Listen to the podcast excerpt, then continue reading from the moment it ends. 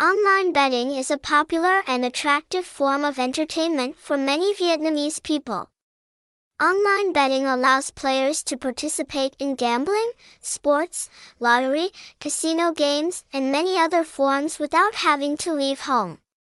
Online betting also gives players the opportunity to make real money if they are lucky and skilled. However, this form of entertainment in Vietnam also faces many risks and difficulties.